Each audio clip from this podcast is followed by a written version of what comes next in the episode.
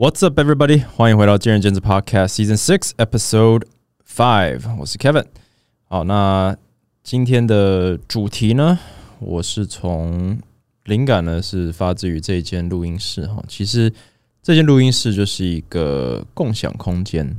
好，那共享空间这个概念在呃也也开始很多年了，但是近几年呃大家可能已经。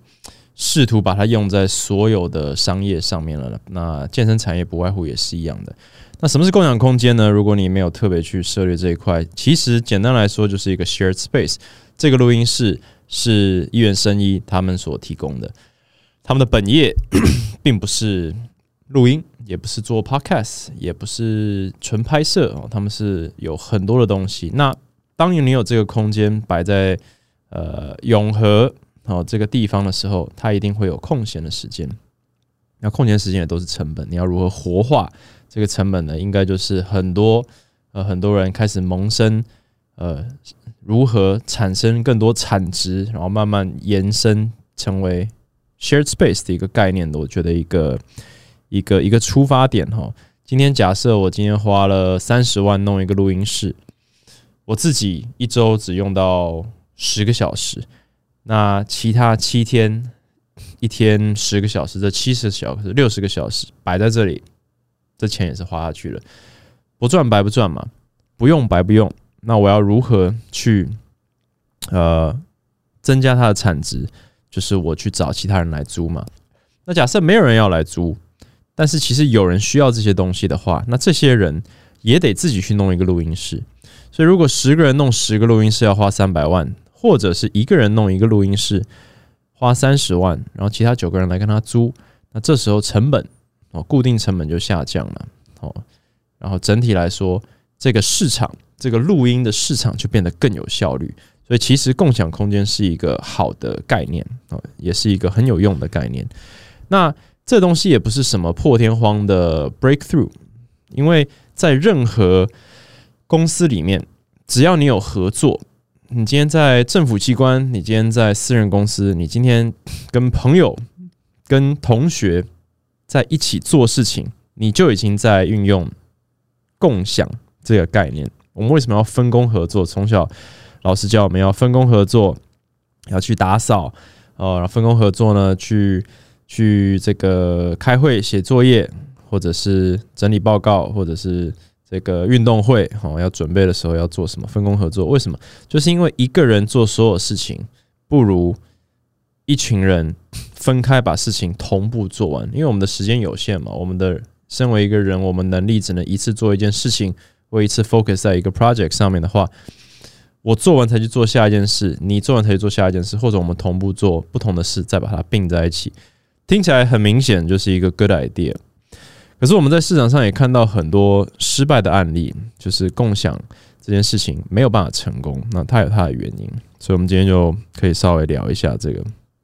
它不是一个很困难的概念，但我觉得在今天产业里面也是蛮蛮有趣的概念。它有一些成功的地方，有一些呃不太成功的地方。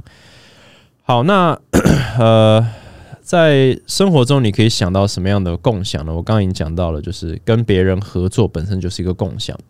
公司里面有部门，就是一个共享。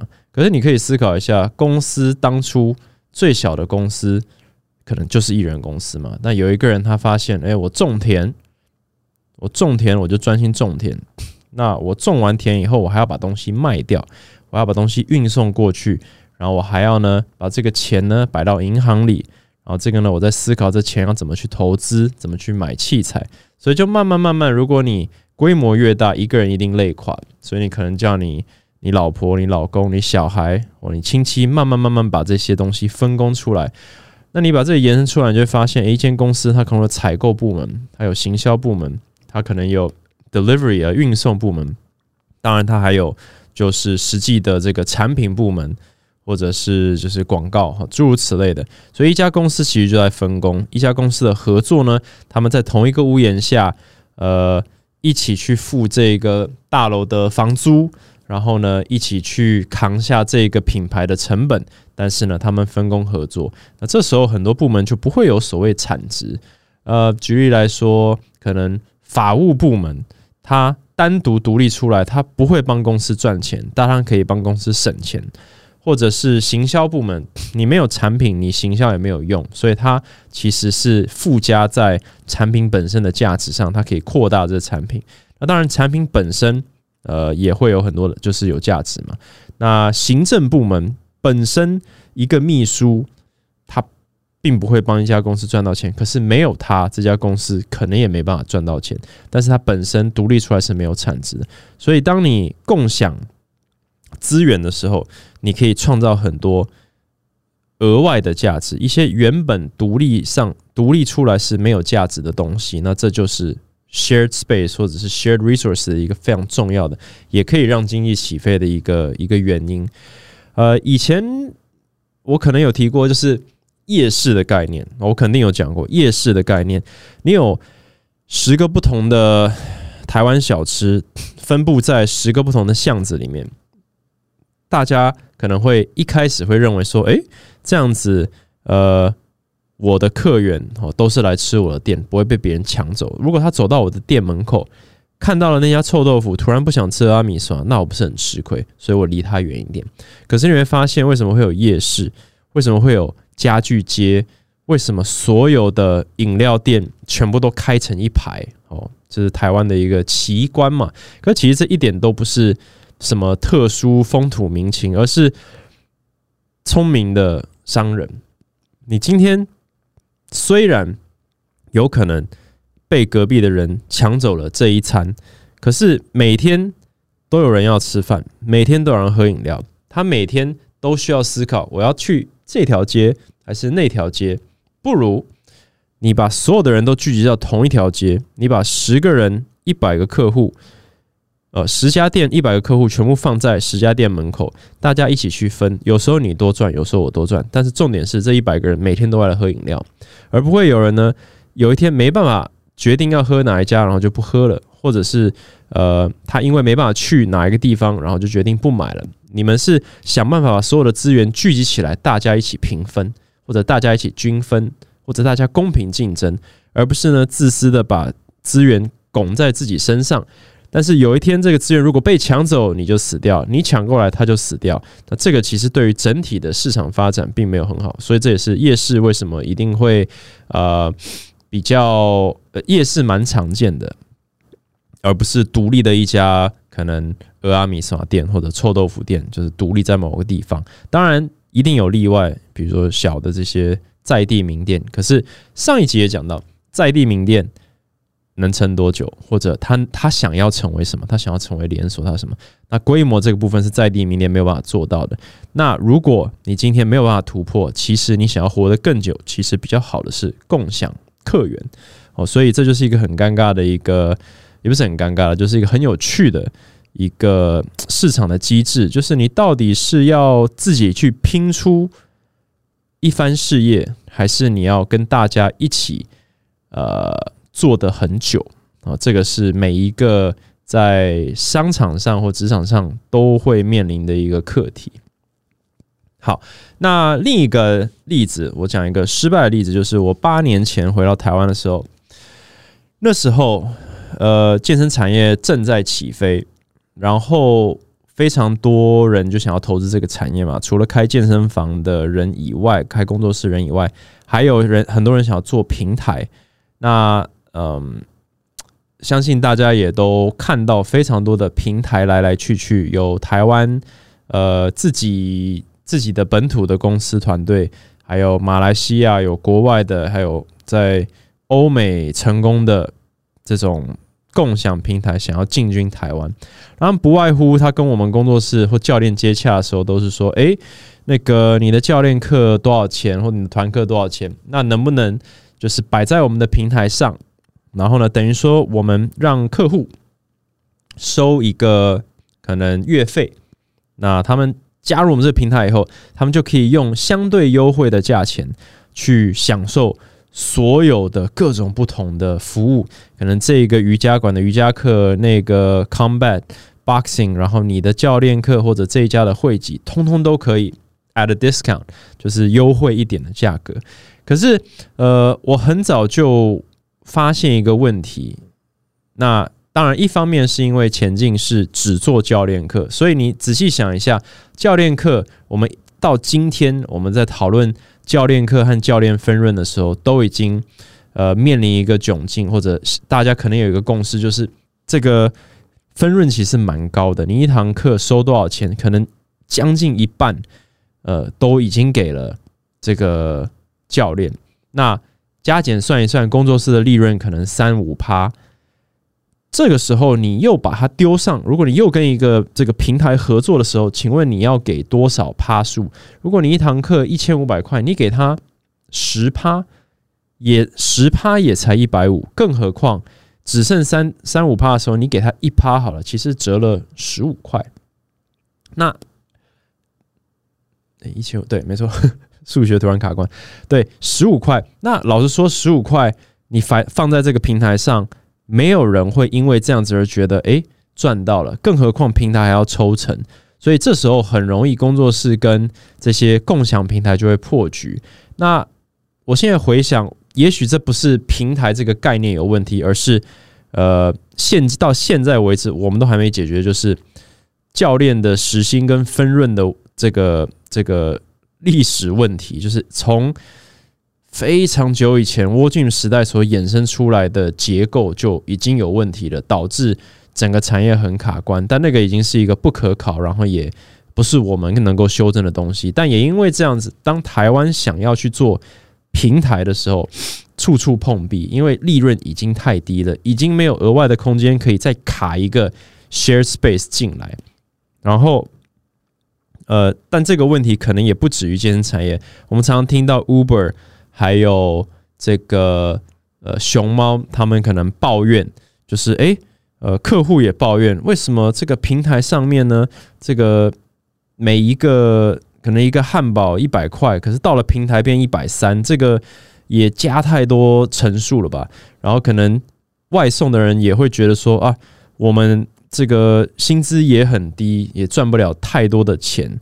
哦，被抽这个费用那个费用的，那商家更不用说了。为了要加入 Uber，为了要加入熊猫，他们都得等于说有点像是销价竞争。就是他们虽然他们东西变贵了，但是其实都是为了要给这个平台抽。那平台也说我要做这个东西，我当然要赚钱了。所以变成说，呃，很多人会觉得说，那成本就变到客户身上。那那个。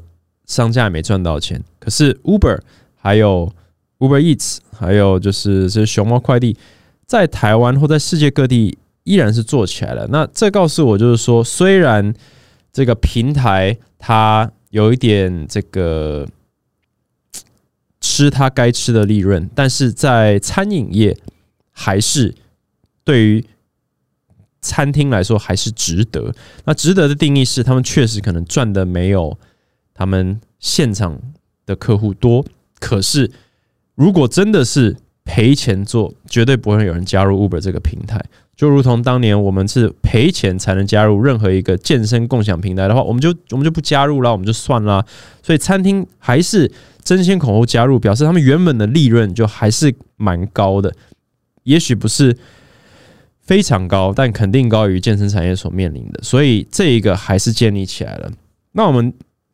给了这几个例子，我们还是稍微讲一下，就是共享平台它的好处，它就是一个 efficiency 的东西。我们今天公司分很多部门，然后聚集在一起，我们就可以有一个很有效率的一个公司。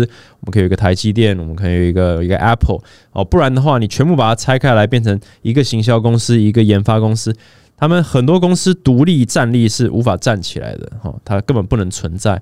你要有研发部门，你就要有。销售部门你有又也能够创造业绩的去支持这个部门，那这个部门与部门之间的这个平衡哦，谁在消耗，谁在创造，本身就是一个合作。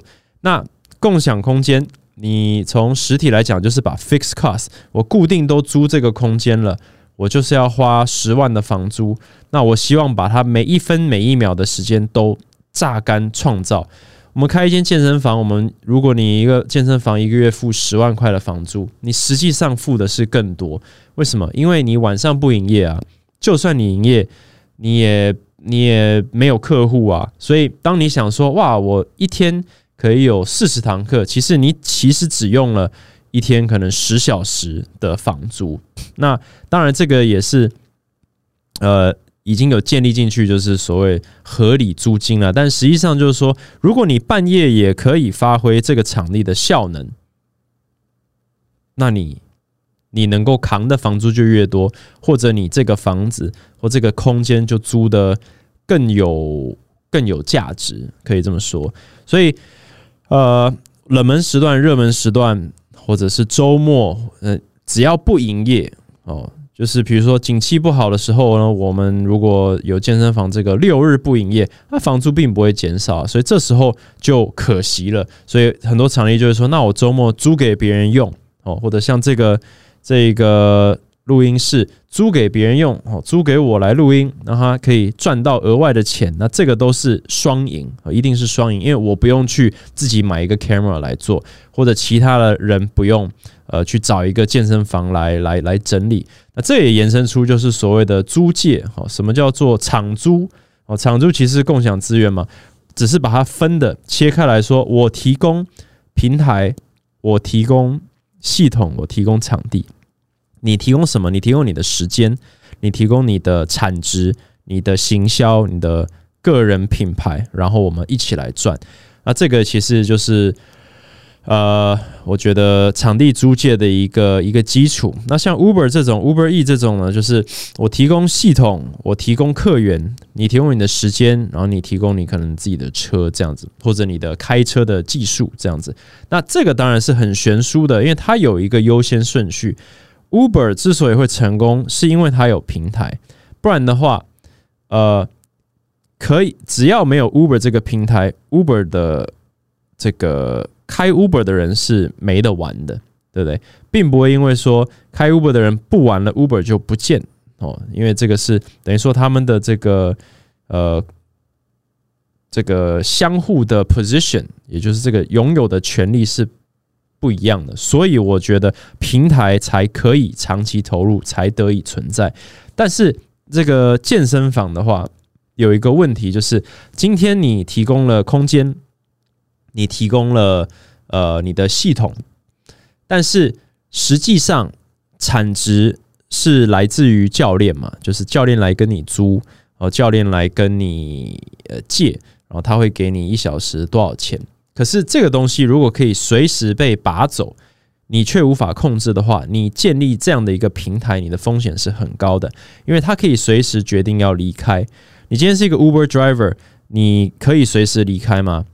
呃，你可以离开去哪里吗？也许你可以去 Panda，没有错。可是选择是非常少的，因为这个入门的门槛非常的高，而且 Panda 或者熊猫它没有办法，也它也没有办法，就是突然就是呃。给一倍的薪水会导致一堆人出走，然后导致你 Uber 平台垮掉。所以其实规模还有它跟它共享经济的对象，其实我有有很大的关联。那健身产业里面，我刚刚讲的共享经济在初期并没有成功，是因为利润太低。还有一个原因我忘了讲，就是呃地理。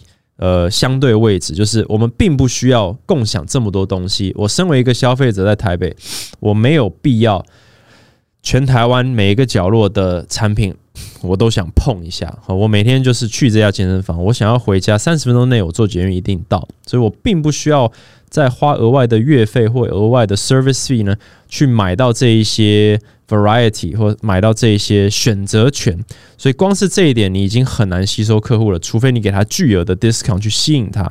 可是回到刚刚讲的，这个巨额的 discount 在健身产业里面不存在，因为呃平台是没有办法跟任何人谈到这样的 discount，就算可以谈到，那平台也能抽的东西也所剩无几。但是平台要能够长期存在，它必须要拥有主控权，它必须要能够控制它的营收，控制。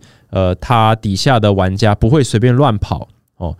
呃，像是 Uber，像是 Uber，像是 Uber E 这样的一个一个一个规模或这样的一个关系，跟它的使用者的关系。那健身产业就不是长这样，所以初期这些共享平台一直到现在，应该都没有任何人做得起来。唯一做起来的比较像是呃服务，就是嗯我帮你串流这个金金流的串流，或者是入场系统哦，这些自动化的东西，就 service，我们去服务健身健身房的需求，可是我们没有办法把它串起来变成一个共享经济，我觉得是蛮合理的。那在台湾这个部分应该是不会存在的，嗯，因为有试过的也都也都撤场了。那讲到实际就是另一个层面的共享资源的时候，嗯。刚刚讲到就场租嘛，那它也有一个很大的问题，就是场租它冒着一个风险，就是它可以随时它的客源或它的使用者，它的 user base 可以直接离家出走，那这是一个非常呃高风险的东西，因为不管你有多少间，有多好的这个这个条件，其实门槛蛮低的，要开一间健身房，把它搞得美轮美奂，搞到封顶，搞到很大。其实成本也不过几千万，那在商业上来说，呃，有几千万可以撒的人蛮多的，所以就算是乱搞，也可以不小心把你依赖的营业模式和经营模式给打乱。那打乱基本上就是很容易就是出状况嘛，所以这个东西也不是那么的稳。从共享的概念来讲，那我们讲一个最古老的共享，就是刚刚讲，就是开公司。分工合作去创造更多更大的价值，其实也就是不管你是做连锁的健身房，你有行销部门，你有健身教练部门，你有法务部门，你有任何部门哦，行政部门建立起来的一个规模，就比较不会被击垮。比较不会有问题，但它本身其实也是一个 shared resources、shared space 的一个概念。那我们小工作室或者是中小型工作室，其实也是一样。那这时候，你身为一个在产业里的玩家，你就应该思考说：那我到底要不要接受这样的一个共享？因为现在大家都趋之若鹜嘛，我就是当艺人公司啊、艺人教练啊，我去玩这个场租的 share space，我提供我的时间，我提供我的资源，但这些都绑在我自己身上，哈，我养活我自己。那我要跟谁合作，由我决定，非常的自由。但这个模式，像我讲的，对于场子场地来说，也是有很大的风险，因为你可以随时改变你的想法，对不对？你可能 change your mind，它就倒了。那你可能觉得它倒了，关我什么事？没没差啊。好，它会倒，下一家也会倒。你游牧民族不会受伤，可是就像是 gypsies 啊，吉普赛人。哦，没人管得了他们，但他们是非常的可怜，对不对？游牧民族其实并没有非常的好哦，大家还是希望能够安居乐业，哦，定下来。所以今天你如果是这样的一个经营模式的话，呃，我我也讲的就是讲过千百次了，最终你还是得找一个落脚处啊。那那个时候你几岁，或那时候你多累，或那时候你对于健身的热情，还有你生活上的一些实质上的压力和 responsibility 有多少？哦，每一个人不一样，可是。可以想象，不是那么的理想。你迟早得稳定下来。那稳定下来，不外乎是加入一个稳定的环境，或者自己创造一个稳定的稳定的环境。好，那我们就假设你已经在一个稳定的环境，或你已经在一个一个共享空间里面了。其实你就是在跟你的同事合作。那共享空间有非常多的好处。那其实健身产业里面这些好处呢，短期内是比较看不出来的。那我这八年来，呃，前进也也就是以这样的一个理念在做嘛。那其实也遇到了不少问题。那这个问题也不是前进独有，而就是只要你希望人与人之间合作，或者一家公司希望做出一个平台，让人家能够心甘情愿的合作，大家又可以赚到钱，那这时候就会有非常多的妥协。那妥协包含。呃，彼此之间的资源的分配的妥协，公司与教练之间的规则上和自由的妥协，还有就是能够赚到多少钱的妥协。那赚的钱，每一个人都希望赚更多，公司也希望赚更多。可是当你在共享的时候，谁先赚，谁后赚？谁呃，当经济变好的时候，会谁先这个获得好处？哦。或者是经济变差的时候，谁会首当其冲？这些都跟你的制度还有建立有非常多的关系。那在呃日常生活中，这一些其实不是那么的明显，其实就是你你你赚你的课堂数的钱，公司赚它的这个抽成，然后公司把成本付掉这样子。那嗯，都是出现一些状况的时候，这些问题才比较暴露出来嘛。举例来说。疫情的时候，呃，哦，讲一个也不算有趣的故事啊，就是一个状况。我相信，身为教练或身为老板，你们到目前可能都还会有一个意见上的不同或观点上的不同。什么观点呢？就是疫情过了，公司应该呃没有再赔钱了吧？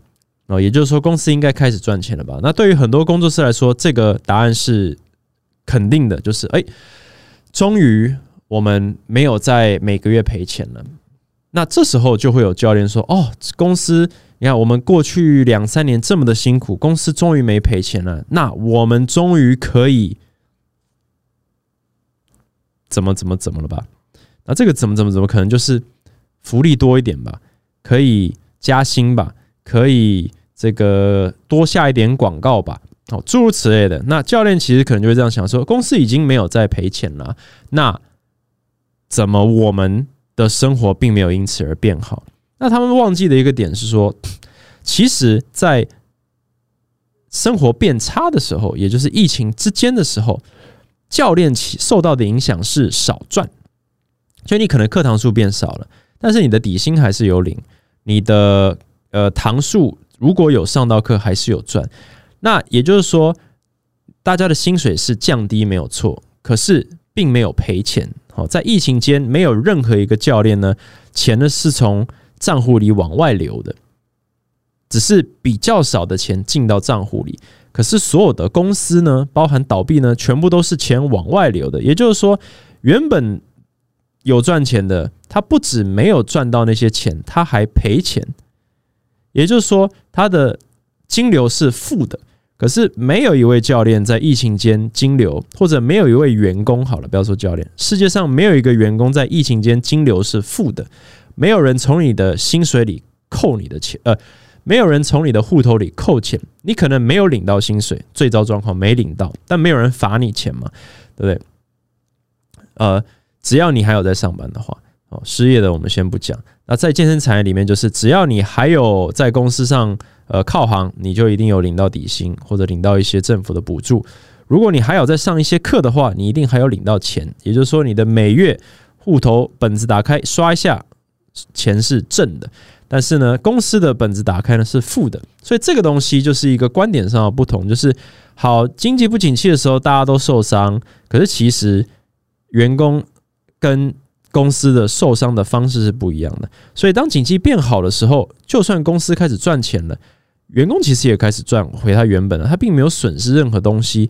但实际上，大家会认为说，那公司有赚钱，那应该要怎么样？其实公司，我疫情刚过后的时候，跟你讲过，这很多公司在过去两三年所受的伤害，可能接下来五年内赚多少都补不回来。也就是说，那个洞就是已经出去那几百万，这是一家公司一年营收或 profit 可能也不会有一百万、两百万，所以。接下来五年基本上都是不会有任何的盈利了，有盈利但也补不回那个洞。可是，在观点上，如果你真的盈利了，接下来五年都盈利，你可以想象一下，身为一个员工在看这件事情，会觉得这公司多么的惯老板。你连续疫情后连续赚五年，我们的生活或我们的公司什么都没变，这合理吗？非常合理，因为公司还在受伤，好还在 还在补血，可这个其实蛮难解释的，因为这就是共享资源不会看到的那一面，就是共享资源需要扛的责任，平台和这个舞台是最沉重的，因为一旦受伤的时候都是最重疾的那一位，因为舞台上的这个使用者随时可以跳船，他甚至可以跳离这个产业，所以共享资源为什么权力？本来就应该放在提供 resource 或提供框架那些人，其实也就是这样，就是日子好的时候，你你要当哪一方，其实都可以哦，水涨船高，大家都有的赚，赚多赚少，那比例上本来就是应该呃公司赚最多嘛。你今天会说台积电一个工程师年薪五百万，但是公司盈利了五十亿，太不公平了。那那个。景气不好的时候，你的五百万可能变成四百万，那公司是一年赔十亿，那公平吗？对，所以其实这就是比例问题，或或者是这个责任跟他能够获得的问题。那共享平台就有很多这样的一个矛盾，是可能呃直觉上可能不理解的。那另一个我觉得呃蛮常遇到的一个问题，就是你今天共享平台就是要做久嘛？那做久其实是很好的事情啊，因为大家就是稳稳的做，一起做，一起成长，规模越来越大。那这时候就会有所谓呃新人跟旧人的一个部分。一家公司它之所以能够大，它这时候就会有一些呃能力去培养，比如说 R N D (Research and Development)。为什么呃大公司或科技公司一定会每年拨几十亿、几百亿的资金在研发？那请问这些科学家或这些工程师，他们基本上就是在烧钱呢？可能做了半天都没有什么成果啊。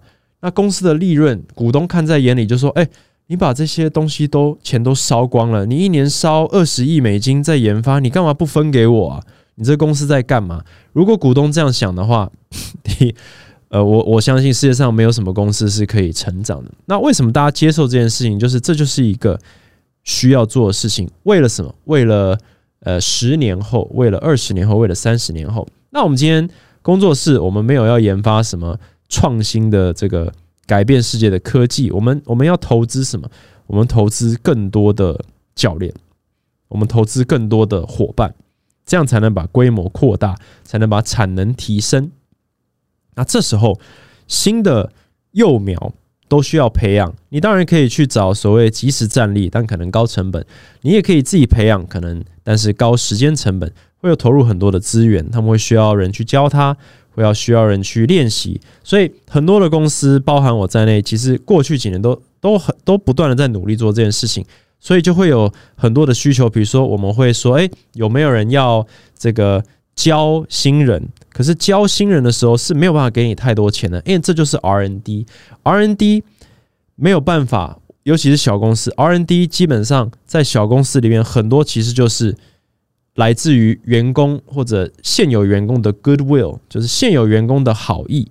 哦，当现有员工知道这个环境需要成长，他们贡献自己的专业，贡献自己的时间去培养下一位同事，这个环境才有希望。因为如果在这个规模需要公司去做 R N D 的话，基本上是不可能的。所以你会发现，成功的也不是成功，就是想要成功的。呃呃，工作室它一定会有需要前辈去带后辈，一定会有这种可能学长姐机制，而且基本上都是没办法知心的，因为就是做不到。因为知心的话，公司资源已经已经已经拮据了。那我们要如何去鼓励这些前辈去做这件事情？我们要让他们知道说，这个其实是正确看待一个产业发展的一个方式。你今天如果已经决定要落脚在这个地方，你如果想要让这个地方更好。这势必是你需要做的事情。如果你的角度是去抱怨说啊，公司呃只是想要剥削我的时间，那你可以选择离开这个公司，去一个不会剥削你的公司。可是你会发现，这种公司其实不存在，因为就算是最好的公司，它其实资源已经用在维持这个平台的这个架构上面，可能是呃行销端哦，去确保你们每日可以运转，但是要成长。要要 invest 的时候，就需要很多员工自己自动自发的去想办法凝聚自己的力量，你去带你的后辈去让他快速起来，呃，让公司不会消耗太多资源在他们身上，他马上成为生力军，成为你的好伙伴，再帮你的环境创造更多的糖数、更多的客、更多的业绩，哦，你的公司可以更赚钱，这时候大家才有更多的喘息空间，有点像是。正向循环，不断的去滚雪球，把它扩大。可是很多人蛮抗拒这个的。我也有这过去前进有很多的前辈，就是看到这件事情是有点皱眉头，就是为什么我要教我的同事？为什么我要哦这呃为什么我要花时间？那你也没有给我什么钱哦。那这个东西，我不管在自己的公司里面或其他公司里面，也都是听到。那这时候，我们也只能就跟他们讲说，就我刚刚讲的嘛，就是你要理解你做这件事情的目的是什么。除了可以帮你的环境更壮大之外，你自己学习到了什么？你自己学习到了什么能力？那这个能力对你个人来说的发展有没有价值？如果有的话，你不应该太去专注在说啊，对我有价值，可是公司没出钱呢，公司没有呃。投入任何东西，或者一小时才给我多少钱？我觉得不值得。那我觉得这就是比较短视的一个看法，因为公司其实花的钱他总不能每一个东西都是公司跳在前面去花所有的钱嘛？呃，然后教练就只是单纯来吸收这个环境的稳定性，还有他的这个福利，然后其他时间就不当自己的事，连成长都需要是公司一把主导的话，那其实这个环境并不会有太好的这个发展。那其实这个概念。我相信很多老板你在听的话也都知道，就是永远就是来来回回，因为大家也会忘记说，你当年也是新人，公司提供这些资源，前辈提供这些协助，让你成为呃，让你活下来，然后可能三年五年以后你成为了前辈，那这时候你回头看，你就觉得说，这是我靠自己努力做起来的，但其实这句话不够客观。那我看着很多产业里资深的教练。离开他们工作的时候，其实都带这种观念，就是我这么强，为什么我需要帮这些这么弱的人哦？但是他忘了，当年你可能是进来的时机比较好，所以你有那么多的资源，或者当时公司是新的，所以有很多的资源可以投入给你哦。所以等于说你是含着金汤匙进入这个产业或进入这个公司哦。哦，你是这个 first adopter，抢先进来的，所以当然你就是所有资源都在身上。当你成功之后，你回头看看一些现在比较辛苦的新教练进入这个产业，资源比较拮据的产业，或者公司经历了一番这个疫情的攻击之后，所这个比较拮据的状况下，但依然还是保持着想要培养下。呃，下一代，呃，下下一批教练去让这个产业或让这个公司持续成长的时候，你却有一点就是呃，觉得不值得的时候，大家想一下，那这个产业如果是这样子在运转的话，最后你也没有落脚地。所以有一些教练他离开这个这个工作室之后，跑到外面之后，他要自己去拼的时候，才发现说，哦，这个好像以前在公司这个叫我当这个导师。或者叫我去带内训，我当时呢嫌东嫌西的呢，那现在呢还会摆在自己的履历上面说啊，我做过这些事情哦，是因为发现说原来市场还蛮吃这一套的，后来还蛮蛮尊敬愿意做这件事情的人哦，就算他不知道你以前呢一点都不想要做哦，但也没有关系，因为这就是公司，呃，这就是公司的价值吧，我们逼你做一些你觉得你不屑做的事情。但总有一天，你可能会看到它的价值。但很可惜的，你可能不是在那家公司里面。但对于产业来说，我们还是提供了价值。我们有点为产业培养出了一个人才，哦，有点像是这样的一个概念。但时间这个时空转换，其实也是为什么共享这个概念很困难。因为你当年进来时候获得的好处，到你这个五年后你回去看的时候，你可能会有一些不同的看法。你可能会用不同的标准去。去看待别人，所以，嗯，shared space 在在公司里面，在资源少的时候也是非常的困难，因为我们提供我们提供呃这个天花板，我们提供屋屋那个屋檐呢，我们提供舞台，我们提供一些客源，可是我们需要使用者，也是教练或员工去接手另一端，就是也要能够迎迎合上来说，哎，我们也努力的去创造客源。我们也努力的去维护这个环境，我们努力的去呃 R N D 去研发，让这个环境可以更稳固。其实时间上，呃，教练之间其实也是这样嘛。你今天是自由教练或一个人的时候，你今天不上班，你的学生就上不到课。那你可能觉得没什么大不了，我明天再上。可是学生上不到课，他进度就落后，进度落后，他的这个进步就变慢。相对于如果你可以每天都帮他上课的话。一定会变慢，但如果你有两位同事，你今天时间你有有的休息，今天我帮他上，明天你帮他上，他的进度维持，但我们两个都休息到一天，三个人的时候，四个人的时候，五个人的时候，你就会发现说，学生的进度或者学生能够获得的服务是更完整、更无缝接轨，那每个人也得到他应有的休息时间。可是如果五个人在用三个人的资源，那五个人都吃不饱，那这时候就会有争议。所以五个人要带五个人的资源摆在一起，其实你们是可以消化掉，或者是服务到六七个人的数量的。等于说你们水涨船高，你们反而可以得到更多的价值。可是要如何让五个人心甘情愿的互相合作？除了提供一个平台，大家还必须都理解，就是要成熟到可以理解，而不是。彼此看彼此说，哎，我我多给你一个学生，学生你什么时候要还我？或者说我这个月带了五个新单进来给我们这个团队啊，你你怎么一个都没有？你的想法是说，我我既然选择要跟这个人合作了，他如果做不好东西，我要如何让他做更好？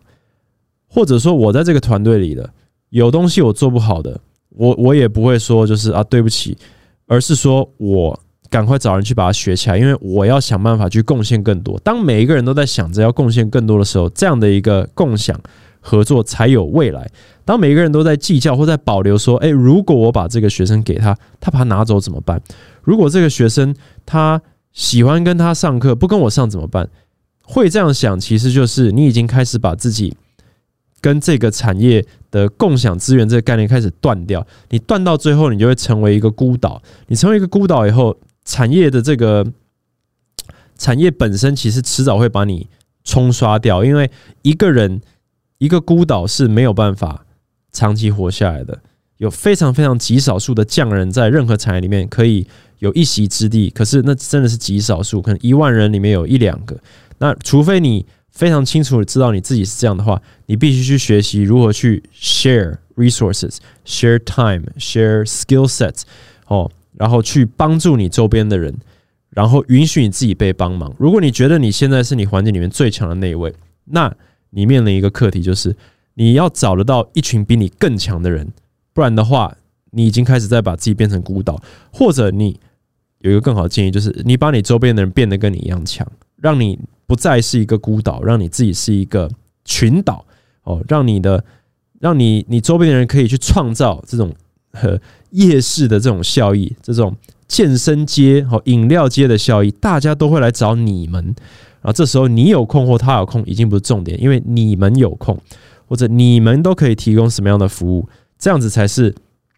呃，长期来说，呃，成功的一个方式，这也是为什么再厉害的教练，我都预测最终还是必须组一个团队。那这时候，好像上一集就上一集讲的，如果你没有这一种概念哦，你不是这样在想事情，你的你的职涯发展，你的世界观不是这样的话，你最终不可能跟其他优秀的教练合作，最终还是呃失败收场，甚至是还没开始就闹翻了。但如果你可以在你还没有所谓呃，变成超强之前就已经习得这些能力，你就可以跟任何人合作，你可以跟比你强的人合作，你可以跟比你弱的人合作，你可以真正想到就是所谓共享的这些自由、这些弹性、这些这些互惠。我觉得这是一个非常重要的观念。所以今天产业里面，呃，有非常多这个失败的例子，然后但是应该有一条蛮明确的路，就是如果你真的想要，你真的想要在产业里面做久的话，共享是非常重要的。那其实。大家都已经在做这件事情，只是有些人做得好，有些人还没看懂。那还没看懂的那些，可能都还在摸索，都还在以孤岛的方式摸索。可是迟早，大家必须意识到一件事情，就是共享是趋势哦。用正确的方式去共享，正确的观念去共享，大家才呃长期来说才会才会有一个有一个产业可以可以可以可以做事情，可以可以去追梦。有有有一个舞台，然后有一个空间去做自己想做的事情，不然的话，最终我们只是把自己不断的断掉，保护自己的那一小座山，到最后这个山还是会被磨平，这样子。OK，那这一集大概就讲到这里，我们就是谢谢大家收听。那近期如果你有追踪前进的 IG 的话，我们会有一个这个这个检测优惠的这个呃检测体验的一个优惠活动哦，算是一个。呃，IG only 的一个活动，所以请大家注意一下，可以帮我去追踪一下我们的 IG，呃，Acro Fitness。好，如果你喜欢这集的话，也帮我到我们的这个 Apple Podcast 或者是 Spotify 呢，帮我留言，然后按个五颗星，然后我们就下一集再见。Thanks for listening，拜拜。